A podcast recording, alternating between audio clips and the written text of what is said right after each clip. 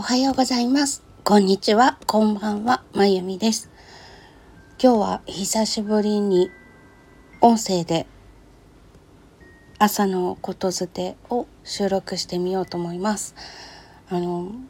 久しぶりにと今申し上げましたけれども、スタンド FM の方は随分お休みしていたので、何のこと？って感じの方もいらっしゃるかと思うのですが、X とかスレッズの方で朝オラクルカードをリーディングして今日のメッセージをもらってたんですね。でそれを文章と写真でお伝えしていたんですけれども音声版で今日はやろうかなと思いました。だいぶむせないで話が続けられるようになりましたし声も普通に出るようになってきたのでもう喋ってもいいかなっていう気がしている昨今です。はい、ああの実は先月末ちょうど1ヶ月ちょっと前ぐらいに家族がコロナ陽性になりましてでまあ漏れなく私もいただきましてで家族の方は1日熱が出ただけであの鼻水がひどいなっていうので終わってで後遺症で頭痛と嗅覚障害が残ってたんですけど3週間もしたらパッと消えたらしいんですね。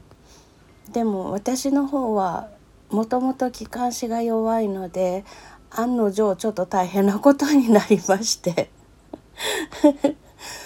こうやって喋ってたり笑ったりとかすると気管支苦しくなって咳き込んじゃうみたいな感じでね。そんな感じだったのでちょっとお話しする系のことができないでいました。がそれももうだいぶ収まってきて今は結構もう普通に長いこと話し続けることもできるようになりましたしちょっとねあの体の向きを変えるとかっていうことがある時に気道が圧迫されて苦しくなっちゃうことはあるんですけれども不意に体の向きを変えるとかっていうことをしないでちょっとコントロールしながら動いたりすれば大丈夫になってきたのでよしいけるって思いました。結構コロナあの何て言ったらいいんだろうこう罹患中の熱とか気管支の苦しさとかそういうのも大変だったんですね。あの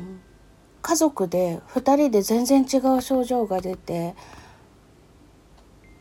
あの私は熱が結構続いて40度近い熱も出し続けてたりとかしてであとまず喉の痛みと気道の苦しさから入って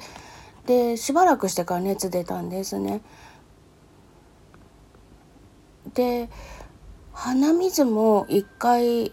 あの今までの出方と全然違う鼻の出方がしてなんじゃこりゃって感じになったんですけどそんな感じであのそれぞれの人の弱いところを攻撃してくるんだなこのウイルスっていう感じがしました。でその後の後遺症の方が結構ひどくって頭痛と気管支の苦しさは1ヶ月ぐらい経つのにまだ続いてますし2人揃って嗅覚障害来てで私は暇さえあればアロマエッセンスを何種類かすぐ取り出せるところに置いておいて鍵比べとかをしながらあの嗅覚のリハビリしてたんですけどなあのガスの匂いが感じられなくなったのが怖かったですね。あの室外の壁にかけてあるガスの給湯器があってシャワーとかでお湯を出すとそこからガスの匂いがするんですよ。あのボンって火がついてそのついた時にガスが流れてる感じがするんですけれどもそれが一切匂わなくなってこれもしかしてあのお台所のコンロとかなんかガス漏れしてたりしたら分かんないねって言って2人でちょっとこれやばいって なったんですけど コンロの上には物は置かない。それからあの今ってあのレバー式みたいな感じで火がついている状態だとレバーが下がっててっていう感じなんですけどちゃんと目視と触ってレバーが下がってるけど火がついてない状態になってないか確認するとか そんなお約束をしながら暮らしてました。まあその嗅覚の方も私の方がちょっと早く取り戻せて7月の末ぐらいにはもうだいぶ香りが分かるようになってたんですね。でもなんかちょっと遠くで香ってるなっていう感じだったんですけど。ああそんなこんなで。罹患中の症状の出方も人それぞれだし後遺症の長さも本当人それぞれだしああと共通で2人とも来たなっていうのがあのえも言われぬ倦怠感。ワクチン打った時もいやこれ頑張れば仕事行けるけど頑張る気になれないよねっていうそんな感じで熱がちょっと下がってきて微熱程度になってきてからもなんか動けないなっていう感じがあったりとかしたんですけどそれの10倍ぐらいしんどい版が来まして で後遺症の最初の頃もそんな感じでいや起きようと思えば起きられるんだけど起きる気がしないよねとか そんなでした。うちマンションなんですけどあの私特にその体力の消耗が激しかったみたいであの今このコロナ始まってからお部屋を分けてて寝室の方を音が使ってて私リビングで寝起きしてるんですけどリビングからお台所に行くのってほんの20メートルぐらいとかなんですけどそこで息が上がっちゃう。みたいな。そんなぐらい体力削られてるなっていう感じがあっていや大変でした。なので今またねすっごく流行ってるみたいでしょっちゅうあの X とかの方でも家族が罹患しましたとかそういう話を聞いたり見たりしてるんですけど皆さんもどうぞ気をつけてお過ごしになってください。あのただの風邪っていう言葉があったりとかもしましたけどまあひどい風邪みたいな感じだけど後遺症がねどっちかっていうとそっちがしんどいです。本当に。あの嵐に蹂躙されてる最中ってまあそうだよねっていう感じがあるんですけど嵐が過ぎ去った後の方がなんなんこれっていうのが続くので本当になんか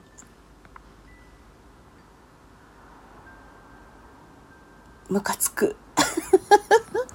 言っちゃった。ムカつきます。あの腹立たしいぐらいのしんどさ。なので本当にかからないで済む方は是非かからずに済ましてください。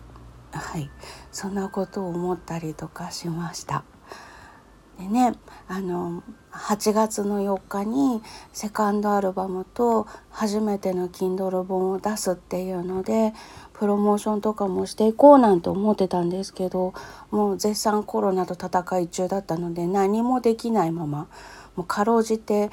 5日間の無料キャンペーンはやったけどみたいな。あとツイッターあ X で告知はしたけどみたいな感じでほとんど何の宣伝もできないままその発売日を迎えてしまったっていう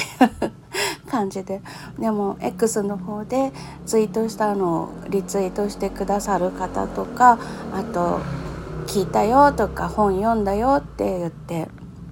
ツイートしてくださる方がいらしたので皆さんに支えていただいたなっていう本当にひしひしとそれを感じるそんな初 Kindle 本出版？でございました。初め人生で初めての自分の本を出すなんていう時にまさかのっていう感じで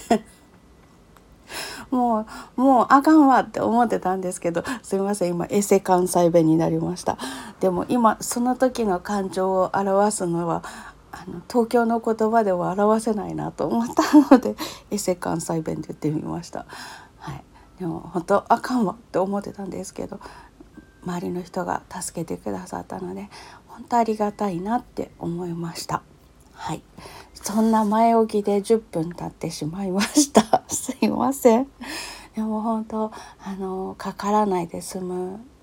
のならかからないように暑いですけどねマスクとかね嫌だなっていうのありますけどマスクしなくてもいいじゃんっていう人もいるのも承知してますしうちのその夫もマスクはしてたけれどもまあ多分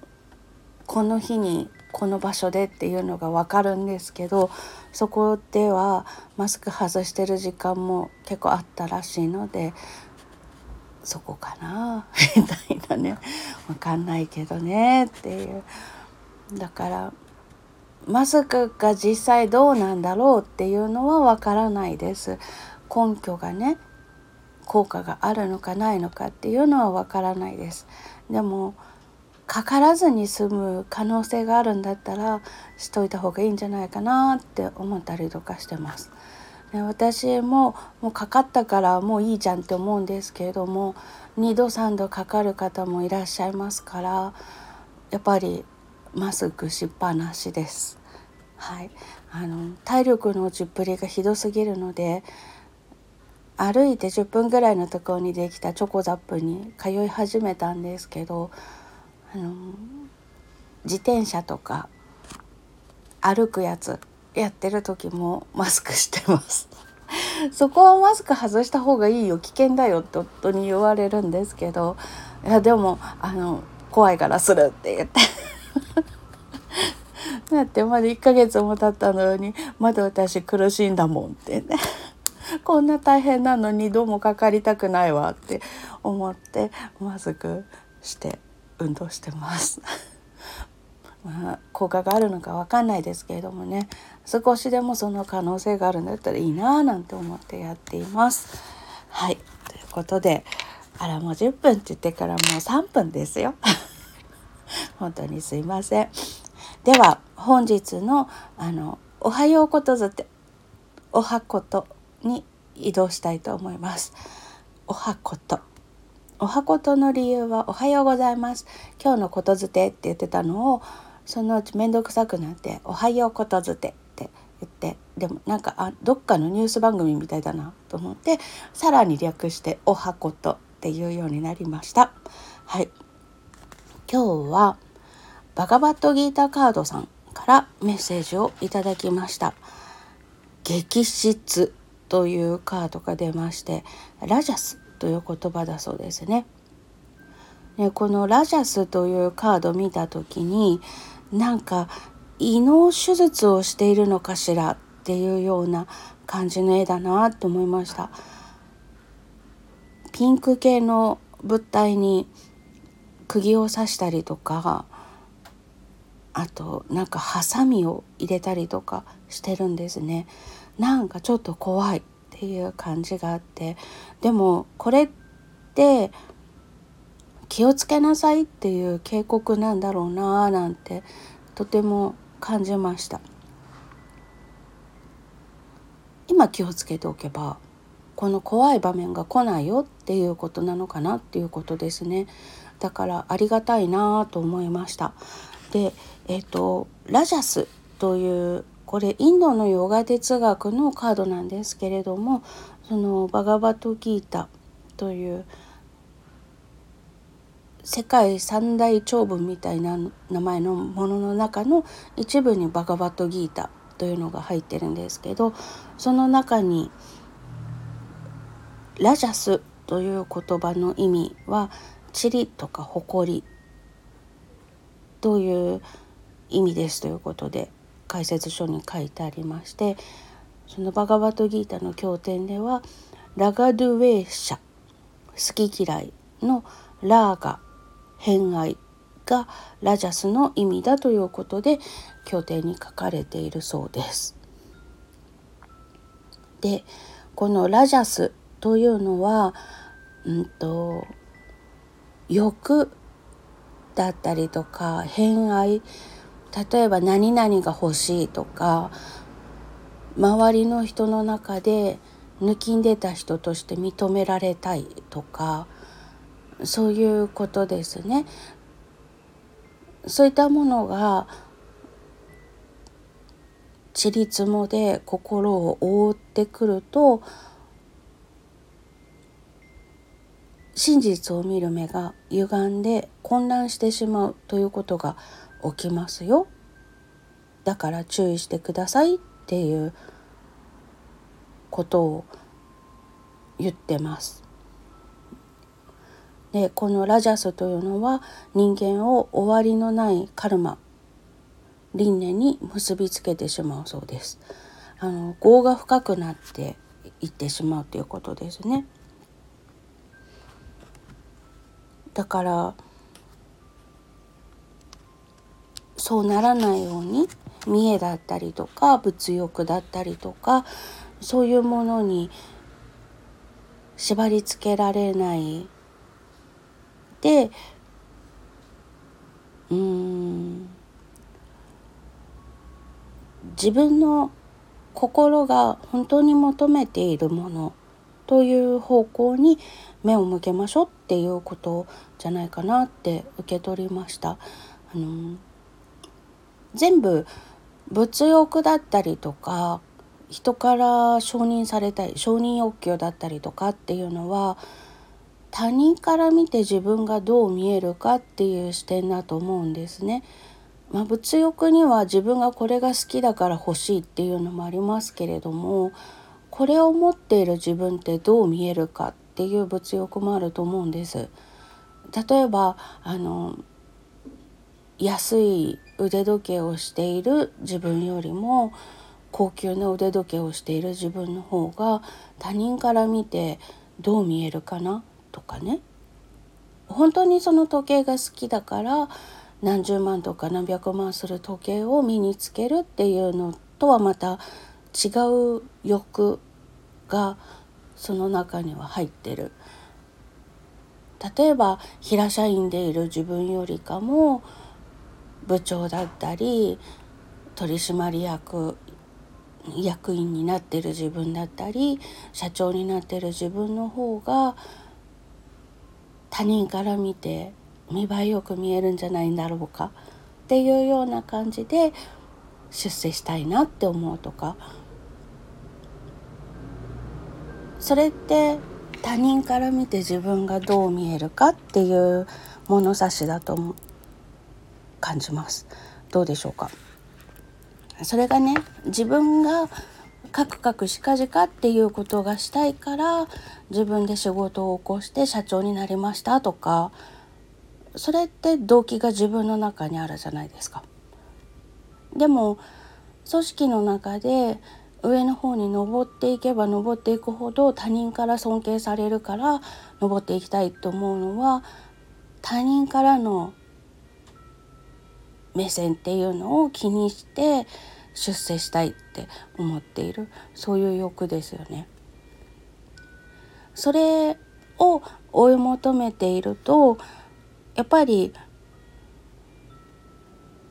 自分が本心求めているものと乖離していってしまう場合もありますからとても苦しくなってくることがあると思うんですね。そうすると私この胃の手術してるみたいだなって 思ったんですけどこんな感じでなんかたくさん釘を刺されて痛い苦しいってなったりとかもしくは胃潰瘍ができちゃって取らなきゃいけなくて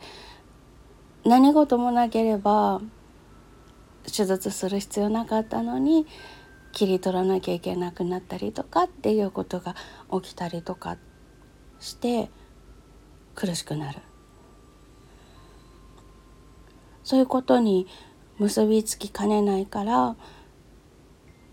他者から見てどう見えるかっていう欲で動くのではなくって自分がこうしたいからそれを叶えるためにどうするのかっていう考え方でまずは自分の心と向き合う。人間の目は外向いてますからどうしても外の情報を得やすい他人から見られている自分っていうのの方が見えやすいけれどもでも自分の心の内をじっくりと見つめて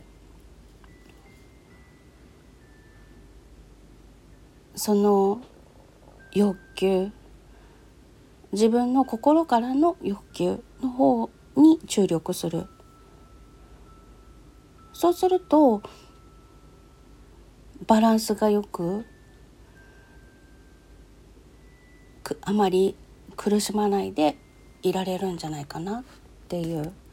別に他者から見た自分っていうのを気にすることが悪いっていうことではないです。ただそのバランス的な問題ですね。そればっかりに縛られていると自分の心本心が置き去りになってしまうこともあります。なのでこのラジャスが多くなりすぎないようによくよく自分の心の中を覗き込んでみてあげてねっていうそういうことです。はい ちょうどね明日が満月なんですね。で満月って新月から始めて成長してきて例えばあの何で言うと分かりやすいかな稲作とかで考えると種種じゃないか苗を植えてそれがすくすく育って収穫するでみんなに分け与えて田んぼはもう収穫されたからあとはの残った根っこの部分とかを出してまた整地してっていう状態で動いてきますよね。えちょうどこの満月が近いということはもうほぼ稲がもう収穫していいよっていう時期が近づいている。そんな状況。で満月が来てもう成長しきりました。どうぞ収穫してくださいって言われて収穫してそれをみんなに分け与えてさあさあ召し上がってっていう感じの状態になってくる。それが明日来るってことですね。なので満月の時に自分の心の中の整理をしてもうこれ手放そうって思ったものを手放すっていうそういう時間を持つことをおすすめしてます。あの私やってるオンラインサロンでも月の満ち欠けに乗じて 自分の心と向き合って願い事をしたりとか手放すっていうことを決めたりとかそんな時間を持つことをおすすめするようなワークをやってもらったりとかしてるんですけれども普段はね忙しくてなかなか自分と向き合うことできないですけど、まあ、せめて新月と満月の時ぐらいやってみようよっていうことでそんなのをおすすめしてるんですがそれがちょうど明日なのでぜひぜひこれを聞いてくださった方も自分の心と向き合うための時間というのを持っていただいたらいいんじゃないかなと思います。で明日はスーパームーンで、えっと、魚座で満月になりますのでちょっと今ね魚座さんに土星がいたりとかして今回の月はちょっとシビアになりそうだなっていう感じがあったりとかもするんですけどうんなるだけ穏やかで優しい魚座的な感じの魚座さんの良い面が出る感じの魚座さんってね優しい優しいって言われるんですけど私魚座なんですけど別にそんなに優しくないんですよ。あの人に寄り添いたい欲求はすっごくあるんですけど切り捨てる時はペチッと切り捨てるっていう感じで もうええわってなるとなんかあれっていうぐらい冷たくなるところがあったりとかあのよくね西洋先生術してる方には魚座の顔も3度までとかって言われることがあるんです。本当にあの冷たくなるとすごい冷たいですしだから別に優しいわけでもないんですよね。であの海に住んでるイメージなのでやっぱりあの普段穏やかでも荒れ狂う時半端なく荒れ狂うじゃないですかそういう面もあるんですよ。魚座も魚2匹2尾っていうことになってますからね。あのすごく二面性がある星座だなって思ってて。まあそんな感じなので穏やかな方の魚座のイメージが出てくる月になるといいなーなんて願ってるんですがどうなることやら。はい。ね土星先生が今とても魚座さんに厳しく指導に入ってますから。ね。そして太陽が今あの対角線、ホロスコープが丸だから角っていうのも変なんですけどあの180度向こう側の乙女座に太陽がいますからね。どうどういう感じの月になるのかなってちょっとワクワクはしてるんですけれどもまああの明日そんなコーナーで自分の心の中を覗き込んでみてください。はい。ということでわお長くなっちゃった。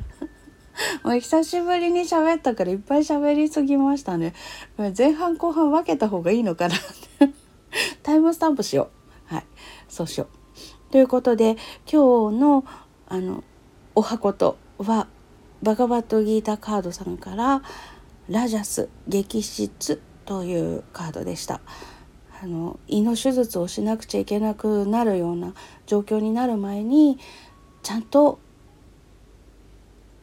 バランスをとって他者目線寄りになりすぎてないかなっていうことをちょっと振り返ってみて自分の本心がどこにあるのかっていうのをきちんと感じ取ってみる自分が心の底から願っていることが何なのかっていうのを忘れちゃいかんよって言われていますので、はい、ちょっとピンときた方はその辺気をつけてみてください。ここでねちゃんとそういう作業をして自分の心っていうのを見つめてバランスというのを考えてみたらきっと胃の手術するっていうこの